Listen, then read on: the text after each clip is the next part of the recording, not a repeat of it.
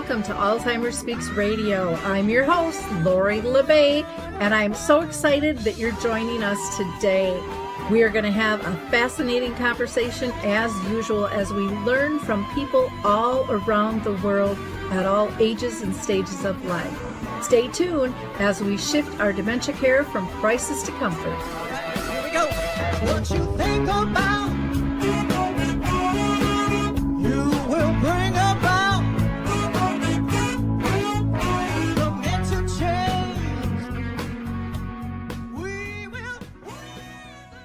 Well, hi, and welcome back to Alzheimer's Speaks Radio. I'm your host, Lori La Bey, and I know we're going to have a wonderful conversation today. If you liked our opening music, it's called Clarion Call by the Mark Arneson Band, and you can download that on any of your favorite music platforms. For those of you that are new to Alzheimer's Speaks Radio, we're about sound information, not just sound bites. We like to have real conversations with real people all around the world. So that means people living with dementia, families, business professionals, authors, singers, songwriters, advocates, researchers, children who are out there making a difference. So maybe, just maybe, you can be our next guest. We would love to talk with you. You can reach out to me at radio at Alzheimer's Speaks, and I would uh, love to hear your story. Now, before I introduce our guest today, I want to do a few shout outs. And first, I'm going to cover a couple of uh, support groups because I think it's really important, especially with COVID, people are feeling lost. So, Arthur's Memory Cafe, we have been doing since, gosh, I think 2011. And um, that is for people with dementia and their care partners. And we are doing that virtually. So anybody in the world can participate. We do it on the second and the fourth Wednesday of each month at two o'clock Eastern, one o'clock Central. So that would be um, noon Mountain Time and um, 11 a.m. Pacific time. We usually run about an hour, hour and a half with those, depending on how many people show up. So again, Arthur's Memory Cafe, and then Brookdale North Oaks and the Shoreview Community Center um, host a Caregiver Connect. And we normally do that in person at the last day of each month, and that would be at 10 a.m. Central Time. I think we're probably going to go virtual again the end of this month just because uh, the virus is, is so bad. We did it last last month as well, um, and it was really well received. But you can register for that by either reaching out to me or calling 763 913 6140. Uh, what else? I want to mention, of course, Dementia Map. Dementia Map is a global resource directory. I'm thrilled uh, to have developed with Dave Wiederrich, who has the Memory Cafe directories for five countries. This is something near and dear to my heart, something I wanted for 37 years. We have 150 different categories that people can search. We made it really easy so nobody has to sign in, have an account, um, feel like they're going to be vulnerable to getting hacked um, or having to remember a another password because we know we're all, we're all sick of that. And so it's very, very easy to use. And if you have a service product or tool or would like to be part of that, you can go to Dementia Map and sign up for a free listing. Or I also do market strategy meetings with people. And I also do support groups um, and family meetings so that uh, I can teach them how to maneuver through. So again, just reach out to me at radio at uh, alzheimersspeaks.com. Then let's see, Picnic Health. You might not have heard about them, but they are an important Alzheimer's disease uh, research project. And with Picnic Health, what you can do is you can sign up, and when you do, you get $25. You go to picnichealth.com forward slash speaks, and they collect and digitize all of your medical records into one uh, online account. And then you can consent to share that anonymized information um, of your records with medical researchers who can who can find things out that they wouldn't have found out in a normal everyday clinical trial. And so know that by sharing this real world information, you are pushing things forward and letting them see a different side of the healthcare journey. And if you care for somebody with dementia, uh, you can also sign them up and uh, make an account for them as well. Again, go to picnichealth.com forward slash speaks. We are going to hear from the footbar walker and then we will be right back. I love the footbar walker, and let me tell you why. It is the option for my toolbox that I've been waiting for. Let's be honest. There are some clients who, despite our best rehab efforts, just aren't able to return to performing a sit to stand transfer on their own. Now I can offer my caregivers an easier, safer option that doesn't involve hoisting their loved one up from a sitting position. I don't recommend this walker for all of my clients, but I do recommend this walker for those caregivers looking for an easier, safer option with transfers. I would also encourage other therapists to add this walker to their toolbox. It's kind of like having my own mobile parallel bars for the client to pull up on. Whether it's a family caregiver at home helping a loved one with Parkinson's or dementia, CNAs in a long-term care facility assisting their patients, or therapists adapting to client and caregiver specific needs, we now have a very safe and effective option to offer in the Footbar Walker. Check this product out at thefootbarwalker.com. That's it for today from Adaptive Equipment and Caregiving Corner. Have a great day and don't forget, if you can't do it, adapt it. Well, I am really excited about today's show. We are going to be talking about a brand new organization called Dementia Minds. And our guests are all board of directors and executive directors of the National Council of Dementia Minds. They are all international speakers. They're relentless when it comes to dementia advocacy, and they are also consultants. So, the National Council of Dementia Minds is proud to be the first nonprofit organization actually governed by persons living with dementia. So, I'm going to introduce everybody we have on the screen here with us today. And I'm going to go with Bonnie Erickson first. She is the board president and former program analyst for the Department of Homeland Security. And Bonnie was diagnosed with white matter disease and vascular dementia in 2017. So, welcome, Bonnie. Next is Brian LeBlanc, and he is the board vice president, and he is a former marketing and public relations executive Brian was diagnosed with young onset Alzheimer's disease in 2014, and then later was diagnosed with white matter and vascular dementia. So, welcome, Brian. So, Steven Barbieri serves as the board treasurer, and he is a former VP and district manager for Wells Fargo. Steven was diagnosed with CTE, which is what we hear a lot of the NFL players and hockey players getting, and he was diagnosed with that in 2011.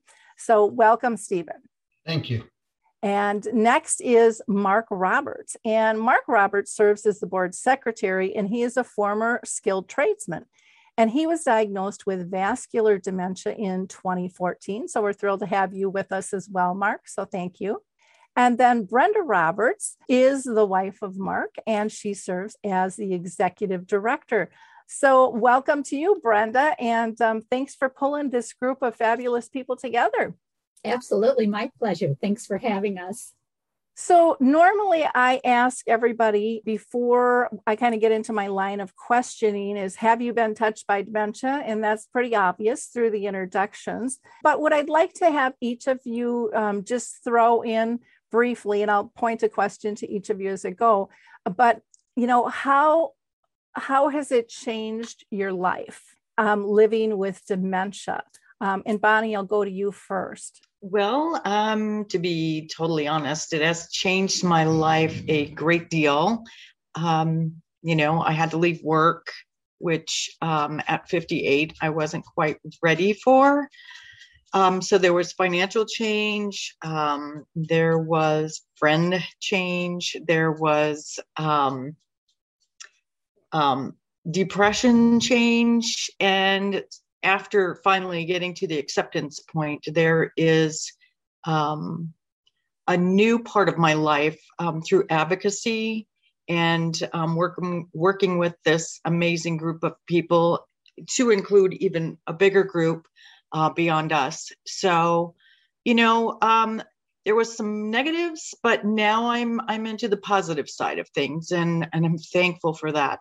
Wonderful, thank you, Brian. How about you? How has dementia changed your life? Well, it started years ago, Lori, and uh, no, just kidding.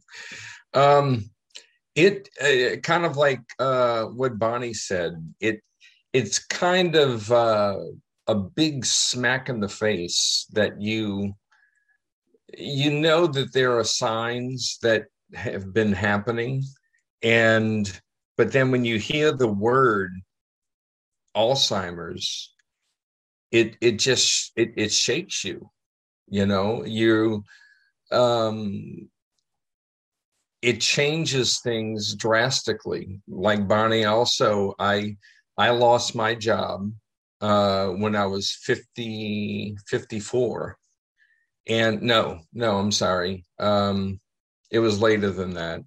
But I, I haven't i haven't held a job for you know i guess the f- past five or six years. And that was a big part of my life. And um but then through that uh i also went through uh, a divorce. And um but i am happily married again i'm, I'm going to get it right this time. And um uh, but Maureen uh, Rulison is also a, uh, a certified advocate, and she helps individuals like like all of us get into care communities, uh, gives them uh, information that they need to handle their um, their monies and um, so she she sort of knows what to do when to do it and how to do it very very well. And um, i can be a bit of a handful at times. Um, but uh, i'm just very lucky. So thank so you, for snagged asking. one that you snagged one that knows how to work with you well. That's good. That's good. yeah you're not Glad- kidding huh yay for Glad me to hear that. Steven, how about you? How has dementia changed your life? Well, it was pretty devastating because I was diagnosed at just a- at the age of 51. Again, I was in uh, vice president, district manager at Wells Fargo Bank. So very high, stressful job. I was managing 12 Wells Fargo's la- large district. My wife was a school teacher at the time, and we had three children at home. So it was pretty rough um, when when I got it because we weren't expecting that type of a diagnosis uh, when we went to see the doctor. But I always tell everybody I try and count my blessings, not my challenges. So uh, I ended up having to retire at age 51, but I was very fortunate. I had purchased long term disability through my work, and somebody through work had called me and let me know, and I was able to fill out the paperwork. So financially, we were okay because of that. So I was very blessed with that. But it actually it gave me my life back because I was missing out on my kids' football games, wrestling matches, water polo things because I was working till you know the banks were open till six o'clock, uh, branches were open on Saturdays, so I wasn't seeing my family as much. So my plans were actually to retire at 55 so I could spend more time with the kids, but I look at it as a blessing that I got four extra years at home with my kids to spend that time with them. And I always tell people I never expect anyone to do something I'm not willing to do myself. So I didn't want to sit back and just wait for a cure to be found. I actually uh, got into a, a clinical trial at UCSF up in San Francisco. Uh, became an advocate, um, self-educated in a sense of I try and read as much as I can. It's funny sometimes when I go see my neurologist, and she's the chief neurologist at Kaiser. Um, sometimes I'm educating her versus her educating me. It's like half the time she's writing notes from, okay, Steven, what did you experience and how are things going with you now trying CBD and different things? So um, basically, dementia is a big part of my life because of the changes. But again, I'm trying to be out there because, like I said at the beginning, I, I'm not waiting for a cure to be found. I want to be part of it. I love that. And I love that you are taking the the attitude of gratitude. When you mentioned about, you know, educating the doctors, I saw everyone's head shaking. Like that's typically what I hear from everybody. And yet everyone goes to the doctor thinking they have all the answers. And it's so important for people with dementia and their families to speak up and tell them what's really happening. You know, um, the books don't have it all down for sure. Mark, how about you? How did your life change uh, once you were diagnosed? Well, I, I guess when I think about when I was told, I there was so much I should say start that there was so much other things going on with anger and not remembering and then frustrated with this and uh, not being a nice person and uh, not a loving husband or a father.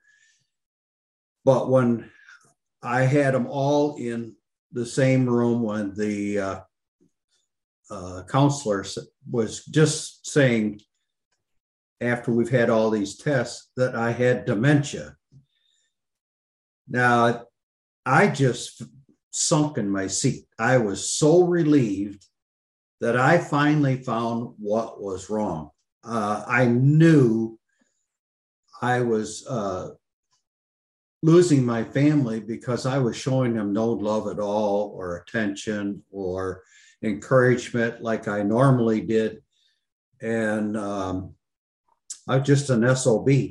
And to find out that uh, finally what what the heck's going on is one of the best things that ever happened to me because that set me down to look at what's happening around me, start listening to uh, other people. And Brenda had worked in the field prior to this with a lot of dementia. And um, so she, you know, pitched right in, like, you know, we need to look at this. But what, you know, I could work with her then. It seemed like I was uh, coherent to listen. And I have done that right along. I know I needed to make major changes. I went for counseling. Uh, Brenda went with me, and I took my children a couple times, and uh, we were able to recover real quick as far as not dwelling on he's got dementia, don't say this, or that's why he does that. So everybody come to an understanding what dementia was, was as far as my reactions, how I felt, why I would cry or whatever. So, uh, so ever since then, my attitude has been up. That's you can't do any more. I've already hit the basement, and and uh, like Steven said, it's just up. You could just you have to pick up the pieces and make the best of it. And I'm not one to be an unhappy person. I always like to have a lot of fun and make life easy for everybody. And now I make it real easy for my family. They carry a whip with them. So it's uh I I I really appreciate what I got to learn from uh, the counselors and then also uh, the uh, people who give me the tests were very uh, down to earth. And uh, they you know they they would tell me they're not the big experts but they would tell me what i had. And this is what you kind of would look for. Mm-hmm. so i was to that point i felt i was really blessed. And i've i've uh i've changed my life. You, you have to yeah. yeah. When you mentioned feeling that sense of relief, again, that's something I hear just about everybody who gets diagnosed say because this mm. is this is a hard journey to get diagnosed, you know. Yes. Is eh, there's so many different things that it could be. And so I, I people I think are really surprised when they hear that there's this relief, but you know when you're going in your mind what's wrong? I know something's wrong and and you don't have any answers then you don't have a path to follow. And it just makes so much sense. So thank you for sharing that. Brenda when dementia knocked on your door how did it how did it change your life? Well you know i i have to capitalize on what mark said in terms of we were not at a good spot mm-hmm. you know in our relationship because i did not recognize his early signs and symptoms as signs and symptoms of dementia.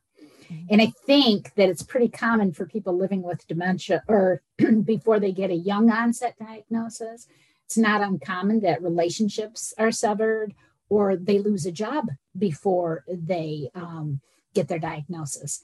And so, um, so Mark alluded to, and a lot of people ask about this, that he was a very angry man at that time and he had a big temper going on and, and it, it took a toll on the relationship but now, you know, after he got his diagnosis, now I have a lot of women coming like, okay, so he, you know, is he still angry?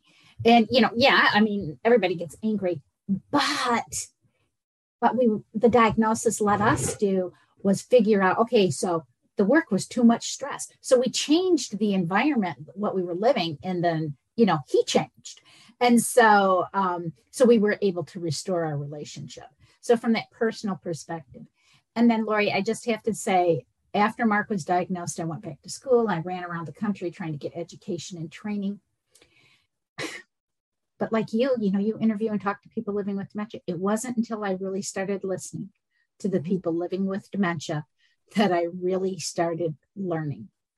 And what I have to say is these guys and the, you know, these people here today and the other people in our organization, they're always saying, Oh, thank you, Brenda. Thank you, Brenda. I'm like, Oh my gosh, I am so thankful that I get this opportunity. And our paths in life would have never crossed with many, many of the people that we get to meet.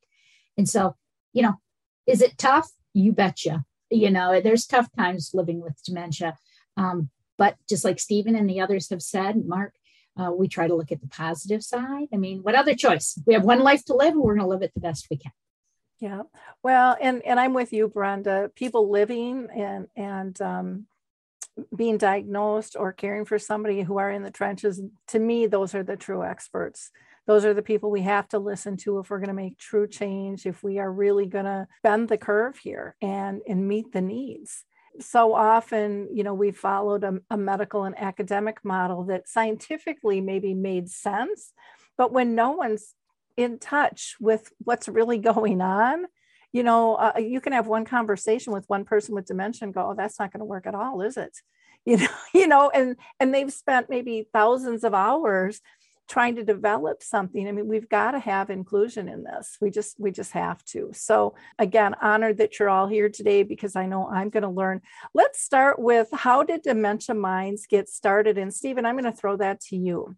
Um, well, I actually have to say two thank yous. One to Brenda, which is huge, and the other one is the social media, because we're all across the country. I used to live in California. I just moved to Idaho. Uh, Bonnie's in Montana. Brian's in Florida now, and Mark's in Michigan. So, and then we had other people that joined as well. There was eight of us. So, actually, it was something just out on social media. Brenda actually had put it out about she wanted to get a group together uh, to do a presentation in Michigan, and it was just something that I saw, and I think because I have quite a few friends and, and friends I've met through uh, different uh, social media groups on Facebook and Instagram and some of the other ones, is that it was just out there. So some of us were talking, are you going to do it? That sounds interesting. And like I said, I, I'm not sitting back waiting. I want to be a part of it. So when I saw this as a, another opportunity, and it made sense because it was getting people like me together. That was the biggest thing. And I think maybe some others can share the same things that when I first got diagnosed, I felt like I was the only person. I didn't think there was anybody like me. Uh, and then um, I, when I saw the Alzheimer's Association, I said, I don't have Alzheimer's. I have CTE, so they can't help me. But I was misinformed because of the way you hear about that organization. So I was looking for people like me. Uh, and some of the groups I had gotten into earlier, um, you know, I was 51 at the time when I got diagnosed. So they're putting me in groups with people in their 70s or 80s or whatever. And to be honest, we were at a different point in our lives. And also, I was at early stage. So we we couldn't really um, relate to some of the things that we were talking about. So I again, I was looking for people closer to my age, had similar life experiences, something that I could learn from. Because to be honest with you, other groups I had been in, I felt like I was a teacher. I'd show up and there was a teacher in the class, but I was sharing, sharing, sharing, and then I would turn around and say, "Okay," and I wasn't feeling like I was getting anything back. Whereas in this group, the great thing is, is I get um, like reinsurance. Like if you notice that when all of us are talking, what are the rest of us doing? because we're saying, yeah, yep, that happens to me. Yep, that's similar to me. I have to take a nap. I get stressed. I get angry. And now it makes me feel like, okay, I'm not alone. I'm not different. This is my new normal. And at the same time, then, you know, I was sharing with my wife. She used to get upset when she was still working. She'd leave for work in the morning and I'd be in bed. She'd come home around three o'clock and I'd be in bed, but I had gone to the gym and done other things. And she was very upset thinking I was laying around, but she didn't realize that a lot of people in the late afternoon get tired mentally and you need that time out.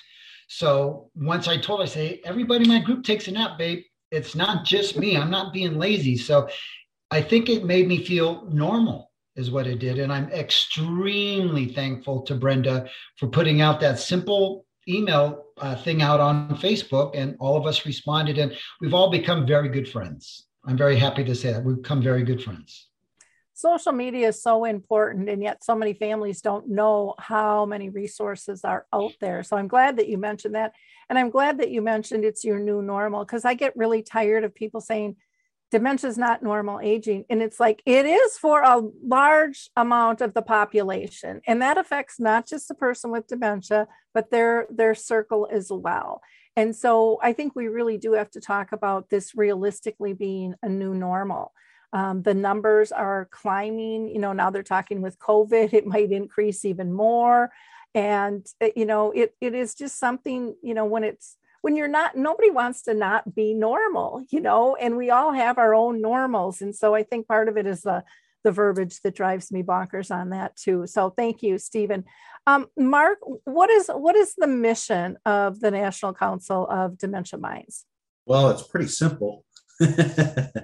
our, our mission is is to uh, uh, build groups, not not great big groups, but to help counsel, help uh, bring people together that can understand when you explain something like this is happening to me and someone pipes up in the group i can help you with that. This is what happened to me. And they're like wow, I didn't think about doing it that way, or or visiting that that part of uh, the medical field.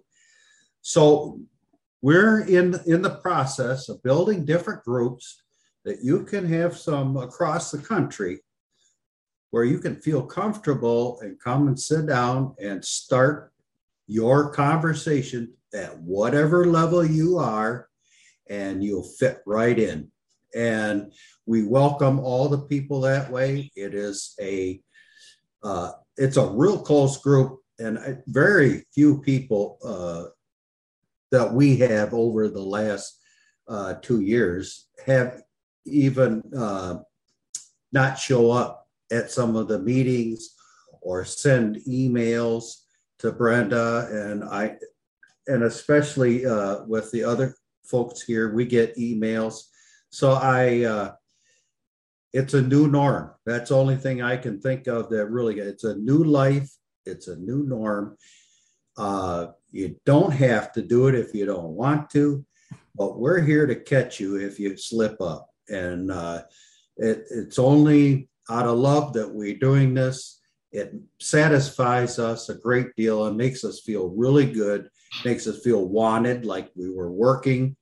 And I think it's uh, one of the blessings that uh, Dementia Mind has that's at the top of their list, and that is giving somebody somebody uh, actually that could lean on someone else and get comforted with comfortable with it, and even find somebody that may have an answer for you for your question. Uh, and to me, what more do you want to get started? And to, for that, those kind of things last forever till the day yeah. you you know, that doesn't happen anymore. And uh, like Steve says, it's we've meet with a lot of different groups, Brenda and I, and and uh, well, we all do, but there's a lot of sh- uh, sharing of love and concern, and uh, it's. I wish work was like that.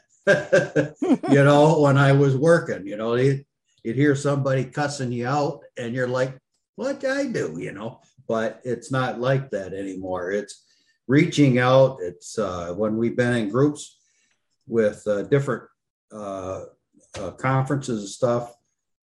It's just, it's really, people just draw right in together and you don't know who's normal or who's got dementia. So it, it's a really good thing. I feel great about it. I it's really picked up my spirits and uh, has given me something to live for. Well, I think, you know, you're talking about building community and peer support. And a lot of times, what I hear from people going through this, especially before diagnosis, you know, they kind of pull back because they're, you know, or friends and family have pulled away. I mean, all of those types of things. And you feel kind of isolated and and unknown in terms of what you're dealing with. And that everybody wants to be part of a group, everybody wants to feel purposeful. And then in addition, you know, you are you're pulling people together to support not to fix because there's not a fix but there's there's lots of different ways to adapt and to, to live well. And what i have found um, in this industry for a long time you know my mom lived with it for 30 years was there wasn't anybody talking about what what really was going on. And there was this hiding of the anger and the frustration and the depression. And you know we can't move through it if we don't if we don't name it you know? And um, find different ways to to help us move through those types of things. So, I, you know, I like the the giving hope. I I think um, so often too people think, well, you know, I have nothing to give, but we're always you know ten steps behind somebody and ten steps ahead of somebody else. And I think people find that really quickly in a group like this. Steven, you had a comment? Yeah, it's like Mark said, you know, we advocate, educate, and support. Those are the, mm-hmm. the main three things we do. And that the nice thing is, is that they're hearing, I use this example, they're hearing firsthand information, lived experiences with people living with dementia.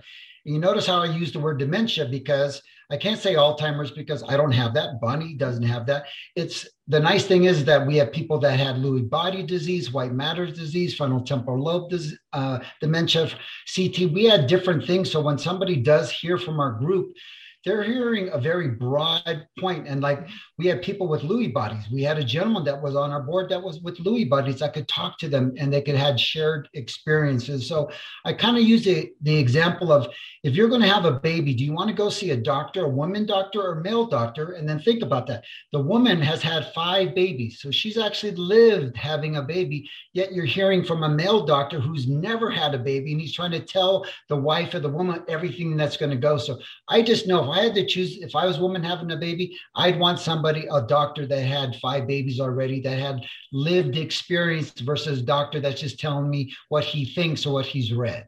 Yep. Just push it through. Yeah, get over it. Yeah. so wonderful. Thank you for those comments. Bonnie, have you had a, a, memorable moment from one of the one of the sessions or groups that you've been involved in with Dementia Minds? Well, to be totally honest, um, I have several. Um, I'll tell you two quickly. One was our very first uh, conference in Michigan, there, um, put on by MALA, um, Michigan Assisted Living Association. We came together and we uh, this was the project that uh, Steven was talking about that Brenda had solicited for. And we each had a, a part that was uh, dear to our heart. For example, it's it was called the journey, and it takes you from kind of the beginning, something's wrong with me, to the diagnosis part, to the grievance part, grieving part, and all the stages in grieving, to the all right, pull myself up on my bootstraps and and go down the road with the best positive attitude that I can. And so we each uh, worked really hard on our scripts and we um, performed the production at this conference. And there was, I think, I might be wrong, about 450 people there. And there wasn't a dry eye in the place. You know, it, you could have heard a pin drop. And they were so interested to hear from us and what it was like for us um, you know and so afterwards and then the mingling afterwards with everybody and being able to talk and share um, and they were mostly um, professional people or um, um facility owners and doctors and nurses and you know and some people others with dementia as well. So that was one of my very first ones. And then my other one because my passion is the diagnosis process was to talk to um, a medical um, I at the University of Michigan a medical class, and we all got together and um, you know kind of discussed various issues and topics. But you know, I was really, really hoping and stressing and educating on the diagnosis process. Um, you know, like you've heard, Lori, you've said that you've kind of you know been in this game for a long, long time, and it just blows me away. My my doctor told me to go live my life, mm-hmm. and a lot of my friends heard, "Go get your affairs in order." Well, what you know, what does that mean? What are you saying? You know, I have a day, I have a year, I have a month. It's so confusing, and so I advocate for resources when I'm walking out the door. You know, whether the doctor can give them to me or not, or give me the answers himself.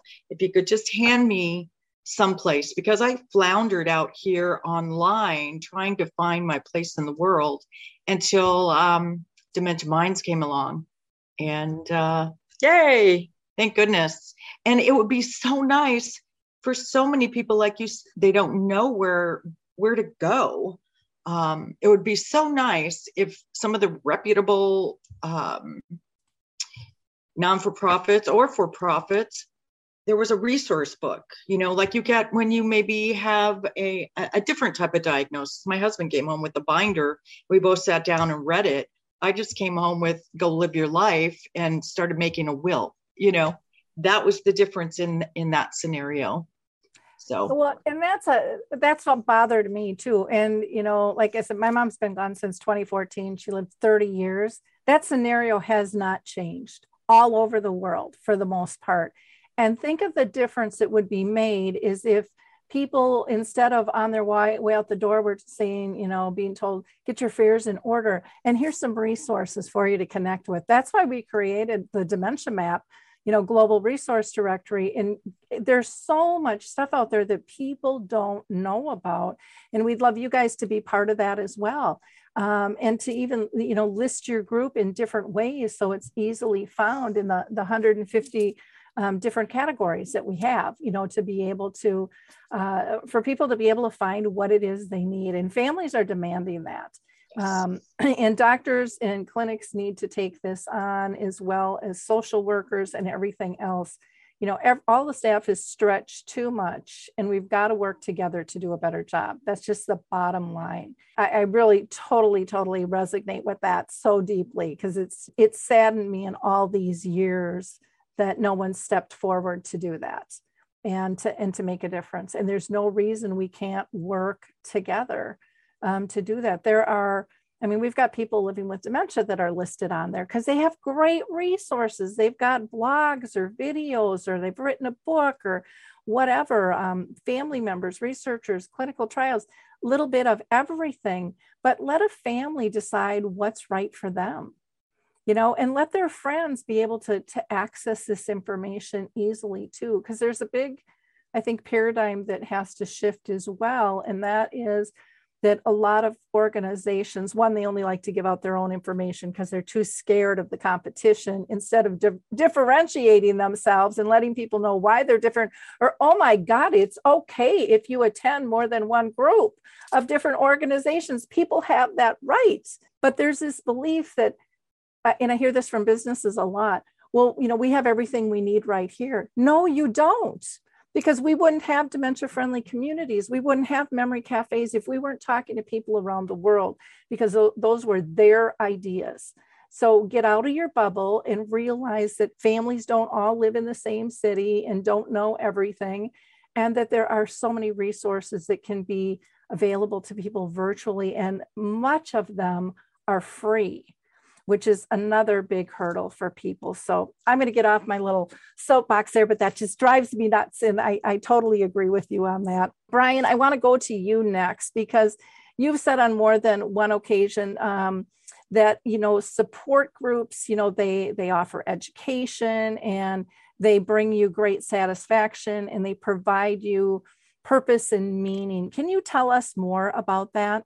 Well, sure. Um, when we do get in front of um, audiences and and give our you know go through our our presentations and so forth the amount of people that come afterwards and come up to us and they they're either thanking us they're asking uh, questions about their their husband wife mother father whatever it is they're asking for advice on what to do you know with them. They've just been diagnosed with something. So what do we do for our next step?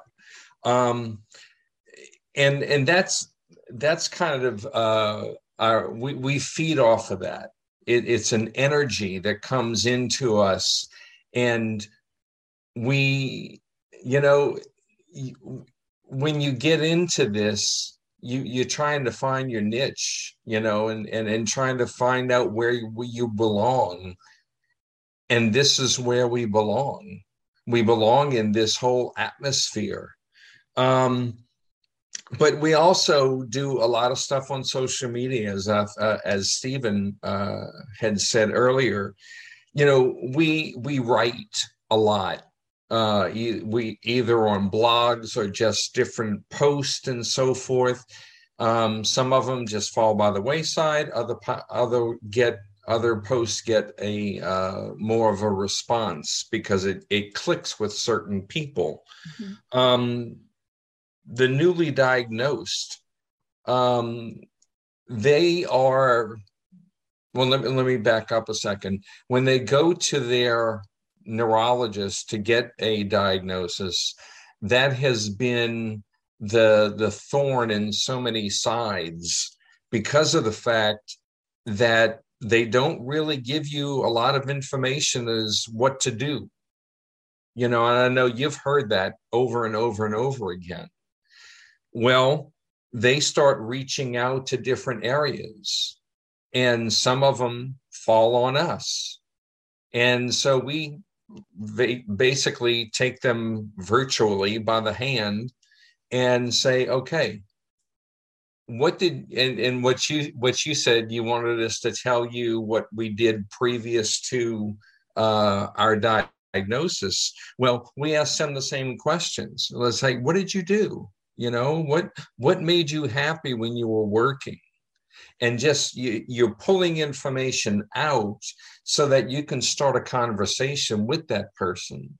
And when they walk away they always thank us. There's always a thank you involved which meant we reach them in some some sort mm-hmm. of reaching. I don't know how to how to do that. But um we also do like i said the in the in-person seminars I think that's our favorite thing. Um, yeah, as yeah, yes, it is. Um, it's it's getting in front of the audience, and you know they they're okay. The the uh, stereotype is they say they're hearing oh these people with alzheimer's disease or mci or uh, vascular dementia, and, and so forth, um, they're coming to speak. And so they're expecting people that are probably on their last last stage and then here we come and we start talking and they just you can just see them smiling some people are crying because no one has talked to them like that. Mm-hmm. And here we are. We're talking to them and telling them what's going on. Afterwards, we're we're handing out cards and you know, yes, if you have a question, don't hesitate to call. We'll help you as much as we possibly can. But man, we just we just feed off of that and it's absolutely wonderful. But it not only allows us to be in that person to person space, but for us, like I said, it's already uh, it's already something that we've experienced. But every experience that we do experience is brand new. A lot of the times we might see the same people, and we we don't remember them. And so we have to have a a, a little prodding sometimes to uh, to to get them to tell us where did you meet us before? And and not trying to sound like oh i forgot all about you.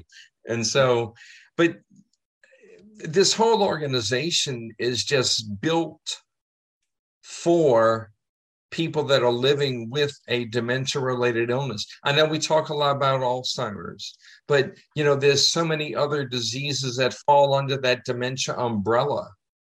And you know, look at us, we're we're varied in in the diseases that we have. Of course, the most common being Alzheimer's.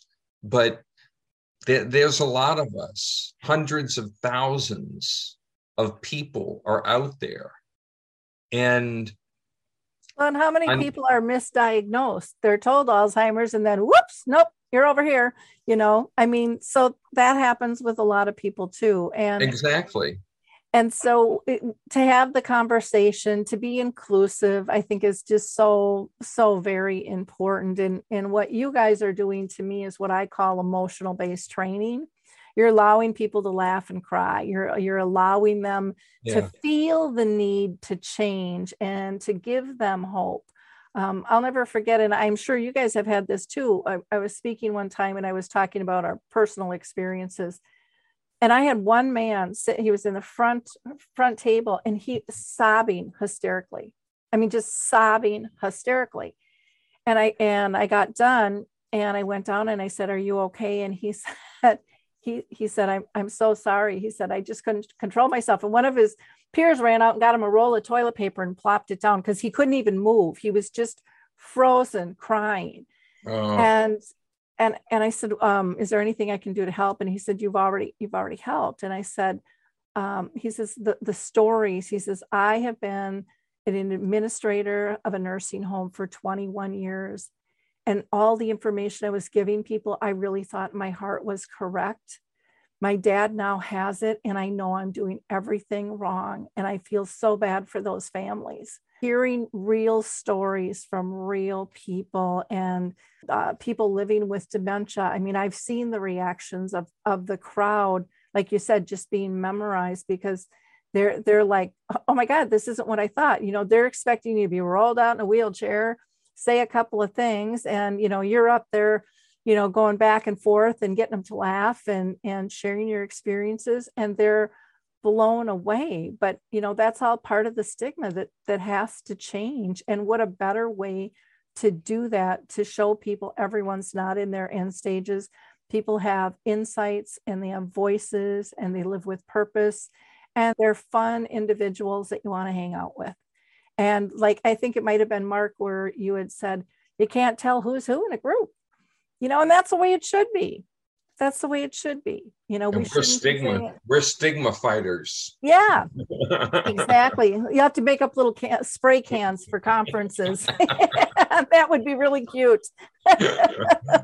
Maybe well, with some silly string, you know? yeah, yeah, exactly. Go to the dollar store, pick up a bunch of them. Brenda, I want to go to you. And, and Brian, thank you for all of that. I appreciate it. Why don't you tell us about the achievements that the National Council of Dementia Minds has has made to date? Because you haven't been around that long. And I just, you know, I have this list of things that they've achieved. But you know what? When I sit here and listen, the achievement is transformation.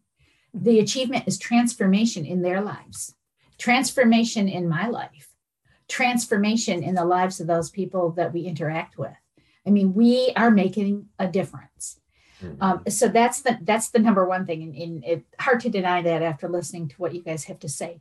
But what's so f- phenomenal is we started out as eight group a, a group of eight friends, and one of the things we said early on was, you know, what's really sad are all the dementia advocates that are out there. We all know each other. And we're like, well, why is that sad? It's sad because it means the number is small, right? There's a few, so we only know. And so we, you know, we Mark said our mission develop a group in every community. I mean, we want everybody to have an oppor- this opportunity to have their life transformed after diagnosis. Um, you're right, Lori, you said about how the situation hasn't changed. You know, I was thinking, oh, I was hoping that 10, you know, after your Mark was diagnosed seven, eight years ago, that it would be different even now. But we just had a, a guy join our group and say, you know, yeah, the doctor said it wouldn't do me any good. And then the the wife did work, and she said it was so hard to find you. I'm so you you know I'm so glad we connected, but it was so hard to find. We can't be hard to find, like you talked about um, the Dementia Maps program and stuff. I mean, we have to be out there, and that's and so we just want to have a group in every community. I, I know that when Bonnie, I'll call you out, Bonnie, um, I know that she really searched for one in her own home community and, and couldn't find. Steven mm-hmm. mentioned he didn't feel like he connected quite right with the group. Um, you're right. You also said, Lori, there's lots of groups. Everybody picks and chooses what group works best for them. And our group, it was so fun, is the part, you know, we do the support, we do the connectedness. But as Brian just described and, and others hinted to it, when you're out doing that training, all of a sudden, when you're thanked and you're recognized, all of a sudden you're sitting up a little straighter and you're feeling it a little better because you are a contributing member to our society. You're making a difference in the lives of people today. These guys are making the lives difference in lives of people who are coming to the groups today, and they're paving the road for the future.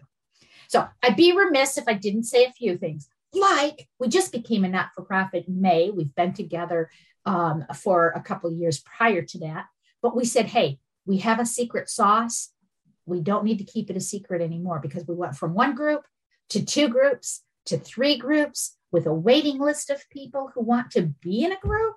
So we're like, we have to. And so we have a greater community in terms of we have the groups, and then we kind of have a holding tank of we're trying to keep people engaged until we get new groups. And so on the drawing boards are four new groups in 2022 and building that infrastructure really sound so that then we can go nationwide and have groups everywhere. So this past year, just our past year, we did 30 educational events for nearly 4,000 people. And we're brand new. you know, pretty, pretty. And, and then who, you might ask, who attends our events? People living with dementia, care partners. We love talking to the medical students, one of our favorite groups mm-hmm. to talk to. We do assisted living providers, healthcare providers. We've brought researchers into our group and schooled them too, haven't we, you guys? you know, so we, you know, so we just, the world is our audience. And so our vision is to transform the world's view of persons living with neurocognitive disease and or disorders. And I think if you take a look at the faces here and their voices, that's what they're doing. I'd yep. say that's our achievement that's uh, pretty spectacular stuff that you're doing and i know a lot of people will probably be reaching out to you after after this show um, you know it's just it's so important to connect people and to let their voices be heard even when uh, you know a lot of people will join a group and think no i'm i you know i'll just listen you know or i'm going because they told me i had to and, but people walk out of these groups with um, immediate friendships. They're kind of like, they kind of remind me of the memory cafes. There's just this instant connection and mm-hmm. these deep conversations. People aren't talking about the weather and the sports, and unless it's their kids' game or something like that. I mean, but they're talking about meaningful stuff in their life, you know. And you, we have so little of that in this fluff and perfect world that everyone's trying to project themselves into and and people are so accepting and loving and supportive and you just don't find that in everyday um, friendships out there nowadays. And so it really is important. Um, go ahead mark. Yeah i you know a lot of people but even myself uh, the resources that have been given to me is that how i can handle uh, um, uh, it just left me a little bit. Hang on. Is um, when this happens to me, uh, for an example, I couldn't find this key that I had put on a thing that was yellow on it. And when I came to the group and said, I could not find this key, I have looked top and bottom. Brenda said, Yeah, I saw you, you were doing something, but you know, and she just left it at that. but I was very frustrated that I and I was a house key. I thought I had lost that. Somebody could get it. Um, but somebody said, "Well, yeah, that's happened to me." And it went right down the list with all these. Oh yeah, that's happened to me too.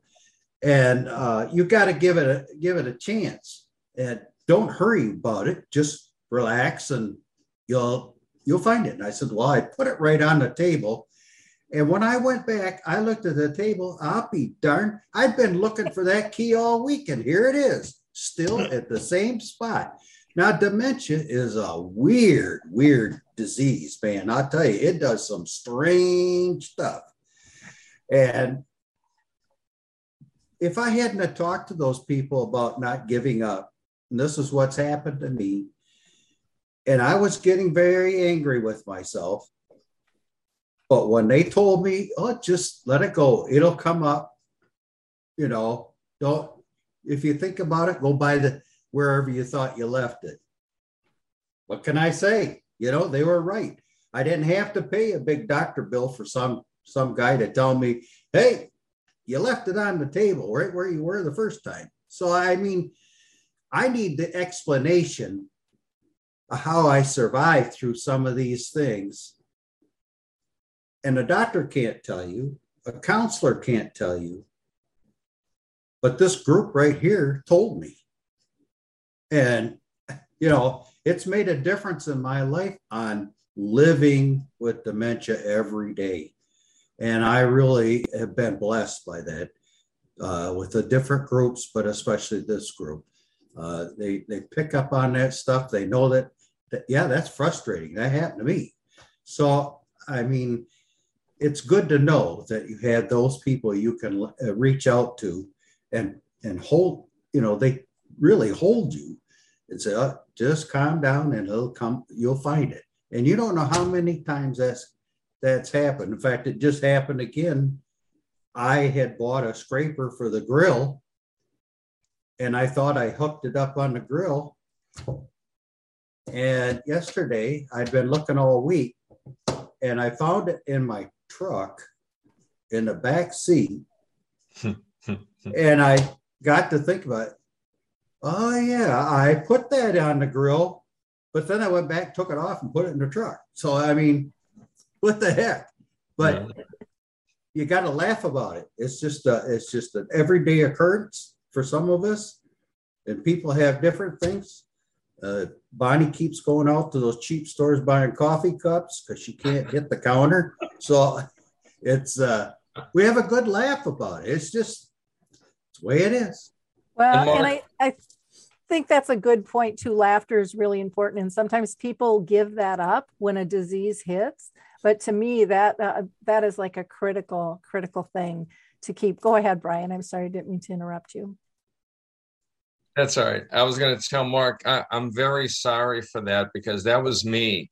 I'd, oh. I'd fly, I'd fly, you know, to there and move the key to a different spot. And, you know, Brenda helped a, a, couple of times. Tracy helped a couple of times just to kind of keep you on your toes, you know? Yeah. all right. Great. Well, let's. I, I, I do have one last question, um, and I'm going to throw this to um, Bonnie first, and that is, what would you tell someone who is just diagnosed? I think the first thing I would do, um, until we get those doctors uh, to change the delivery, um, is to tell them, yes, there is hope, because you leave pretty hopeless mm-hmm. oftentimes. So yes, there is hope I myself am very passionate about um, moving forward faster. I kind of got lost for a good 16, 18 months in the darkness. Um, I didn't know where to go. I couldn't get a support group going in, in my own community. Um, you know, it wasn't until um, until I found some things through the internet um, and they're not on the first page when you key in, because we all know what's on the very first page and probably the second page too. Um, but that there is life after diagnosis.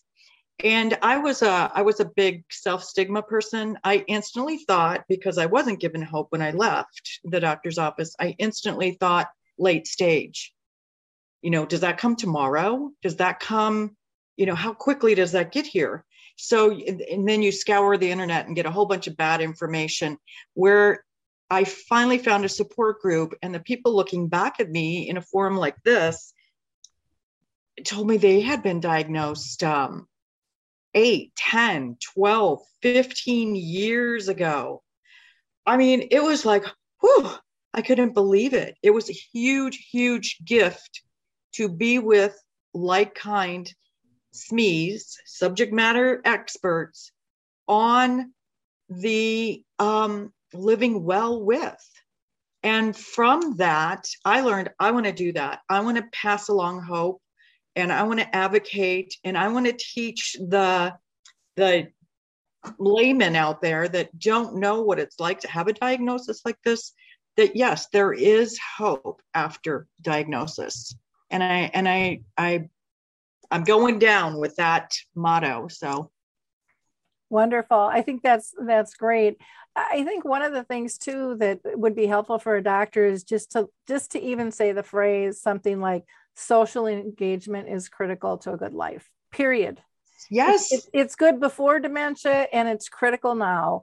And i know there's not near enough research on that but to me i think that's why my mom lived 30 years. I think that's why a lot of people are living 10 15 20 years with this disease because they feel purposeful they feel engaged they feel of value.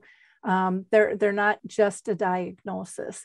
And I hate to, I, I hate even using the word person centered because I really think it's relationship based care mm-hmm. for one another. Um, if you're diagnosed or not, nobody wants to be the target of every, the world has to evolve around you and, and modify to you. You want to be able to modify to your world as well and to be able to adapt and to be able to give back and to be able to care and and have that received. And so I, I think that that is um, extremely important. And I'm, I'm going to point out a little stronger than you did, Bonnie, but I'm real tired of the pay for play in terms of Googling because it, it's doing a big disjustice and and Google the Google gods will probably come down on me. But um, but I think I think that's one of the reasons our world is in a mess. People think they have to pay for a position instead of delivering service and, and instead of being of service. And I, and I think, especially in the dementia world, it can do um, a big injustice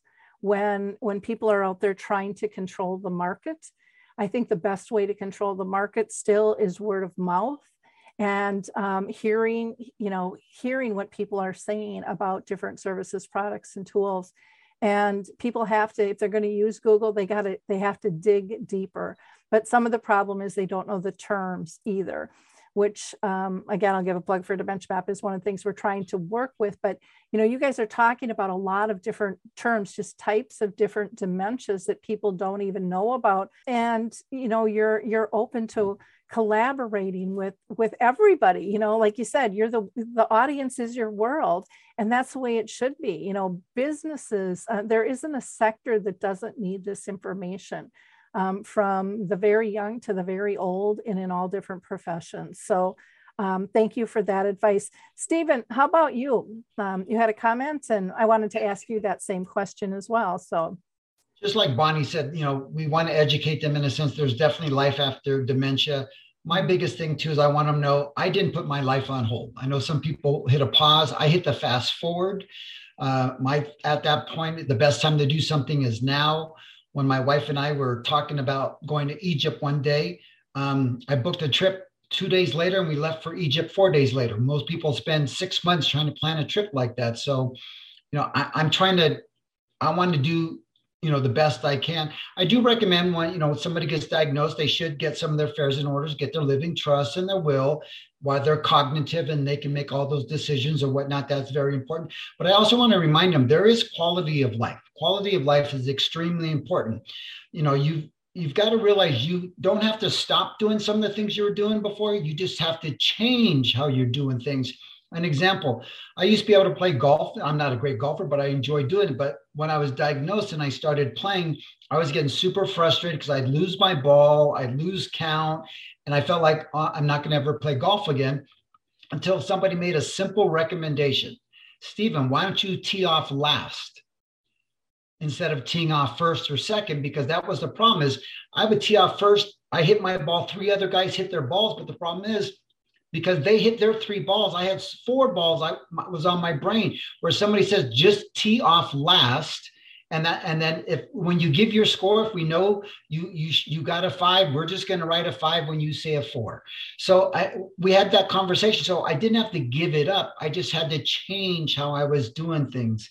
Um, so you want to still do the things you love. And you hear sometimes dementia signals end, end of life. No no no. It signals just change of life so you can still do those things that you love. So again, don't let somebody tell you you can't do something. You know, let them know that you still want to do it. And there's ways that you can still do in that by adjusting. So like Bonnie said, we want to give them hope when they get that diagnosis because a lot of times one of the first things when you Google uh, is you hear four to eight years. Once you get a diagnosis, it's 48, year, 48 years. So I was already like clicking my brains about what did I need to do in that time frame. Well, I just started on 10 years and I said, I'm really going to screw up that average because I'm shooting for a good 30 or 40 years. So, yeah. you know, I, I'm a retired banker, so I'm going to throw off that math on that calculation because most people are getting diagnoses when it's totally obvious you know stage seven if you go you know the one through seven or stage six so again, I want to let these people, especially those that with early diagnosis, they're still alive.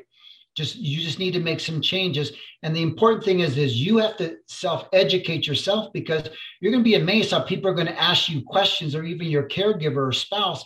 You're going to need to educate them on how you need to be cared for, cared for. So you can see everybody's head shaking. I know everybody else has an, another comment on on that. So I'll stop so Brian and others can share no, that was great, great information. And the the age variable that drives me bonkers too from the doctors because I know so many of you that are living so much longer. I also appreciate the fact that you mentioned, hey, you do need to get your affairs in order, but you know what? Everybody should be getting their affairs in order when they're 18 years old. Period. And this shouldn't be a scary end of life thing. This should be about a smart living type thing. And I'm going to put a plug in for um, compassion and choices they actually have a health directive that is free. You can go ahead and and um, go through it, and it talks about well, if I get this, how do I want to live? If I have this and this, how do I want to live? You know, what are the choices I want people to make for me? Um, very helpful, and I think for much more than just dementia as well. But I just uh, I, I, found that uh, really um, very helpful to add to the healthcare directives there. Anybody else have any more uh, comments? Brian? I have a, a suggestion for the medical um, the medical world. Mm-hmm.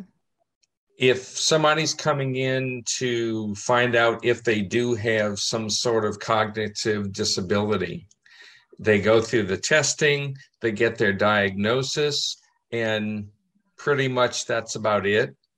Why not have someone who is living with a dementia related illness be part of that information?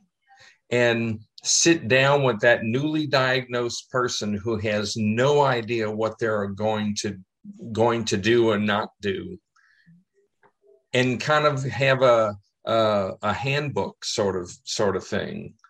And I think that from the get go, right now, instead of just receiving a diagnosis and, you know, a pat on the back and good luck with that, um, have someone else there to explain it to them, someone that's living it. They are truly the experts that they can give that information to that newly diagnosed person. Well, it's an interesting concept. My guess is right away they're going to be worried about legalities. What if they say something wrong and that comes back yeah. and bite us in the butt? Um, but again, I think that they can easily refer out to get exactly. connected you know yeah. even like with dementia mentors that's out there but i mean they're just they're packed too with people. You know a lot of the mentees turn into mentors. They turn into advocates because they were you know they got that hand to lift them up. I think it's a brilliant idea and something that hospitals and clinics should look into.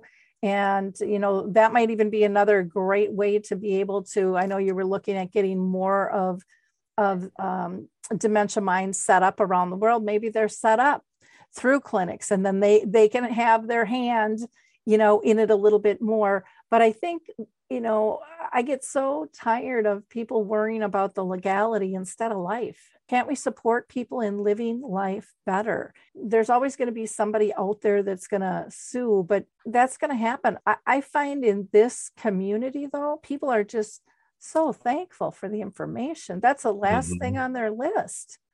You know, they know that you're doing the best. The other thing that I, I worry about with um, with what you recommended, because I've seen this a lot, Brian, is I, I could see them leveraging people with dementia too much to the point where it pushes down their quality of life because you know it's a, it's a full-time job and the pressure is on um, so i think it i think it has to be done in a in a fair way um, that doesn't cause um, stress and exhaustion to the person with dementia. You know if they're if they're compensated or um, if it's a rotation um, but but I've seen that a lot where people feel a, a little bit too much pressure, um, yeah. and they don't know how to how to back off because they like what they're doing and they want to be helpful. But that's always kind of sad in my heart, Bonnie.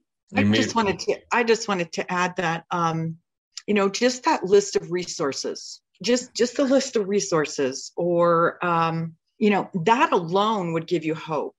I know that when my husband had heart surgery, um, he got a referral to a social worker because depression comes along with heart conditions. Um, maybe a referral to a psychologist that is trained in medical, um, you know, um, can't think of the right word to use right now, but um, all of that i just came home these things you're so caught up in the diagnosis and and trying to sort it out that those things didn't enter my mind. I just know that easier steps can be, you know, taken if in the beginning education was provided. I didn't even know what white matter disease was. Mm-hmm. You know, and wasn't and my daughter and I left going, well, what the hell is that? So we went home and looked it up and we're like, ooh, I don't yeah. I don't like that. I didn't know I didn't know what white matter disease was until you started, you know, talking about what it was. So when I got that diagnosis, I said, "Oh, Bonnie's got that." So I can talk to her, or, you know, it's just why don't we why don't bonnie why don't you tell people because there's probably a lot of people listening that don't know what white matter is. Well what white matter um, disease is which we'll probably hear more and more about it it's deep down the feather fine um, arteries in the brain the subcortical arteries of the brain have what's called not TIAs. I know uh, even medical people want to say TIAs, TIAs, but they're silent strokes. They're actual damaging strokes that um, accumulate over time, causing MCI, um, you know, vascular dementia secondary to the white matter disease, that that type of thing, and it's controllable for the most part, if you A, live a stress free life, if someone wants to get out and write a book on how to actually do that, and then B, you know, medications, cholesterol, blood pressure, um, blood thinner medicines, that kind of a thing. So, um, yeah, and it's not like Alzheimer's where that can be harder to be diagnosed. Ours is an MRI, and it's like, oh, wow, you know, um, you have a lot of lesions, you know, deep within your brain. So I'm I'm assuming that's what happened to Brian finally when he, you know, had another MRI and then his diagnosis too came along. And oftentimes vascular is mixed um, by like 70% by the later later stages with an Alzheimer's diagnosis. Yeah. Yeah. Well, and that is the, one of the things too. The the names, the terms, the types are constantly changing and and so it's not uncommon for a person's uh, diagnosis to change and that's something that they don't prepare you for either and i hear people that's like it you know takes takes the brown paper bag and dumps everything out on the floor again and you're starting from scratch trying to figure out okay what do i live how do i adapt what's this about and um, we all know that stress isn't good for this disease so why are we setting people up You know, that's one of my biggest questions. Why are we setting people up?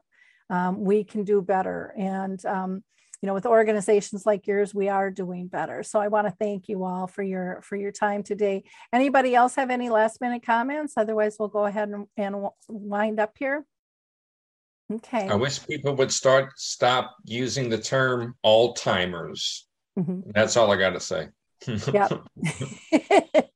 well, it's a, one of those common terms that's out there. I think people are starting to understand that it is just one one form. There's um, so that's a good thing with that. Yeah. Now people can uh, can get a hold of the National Council of Dementia Minds by just going to dementiaminds.org.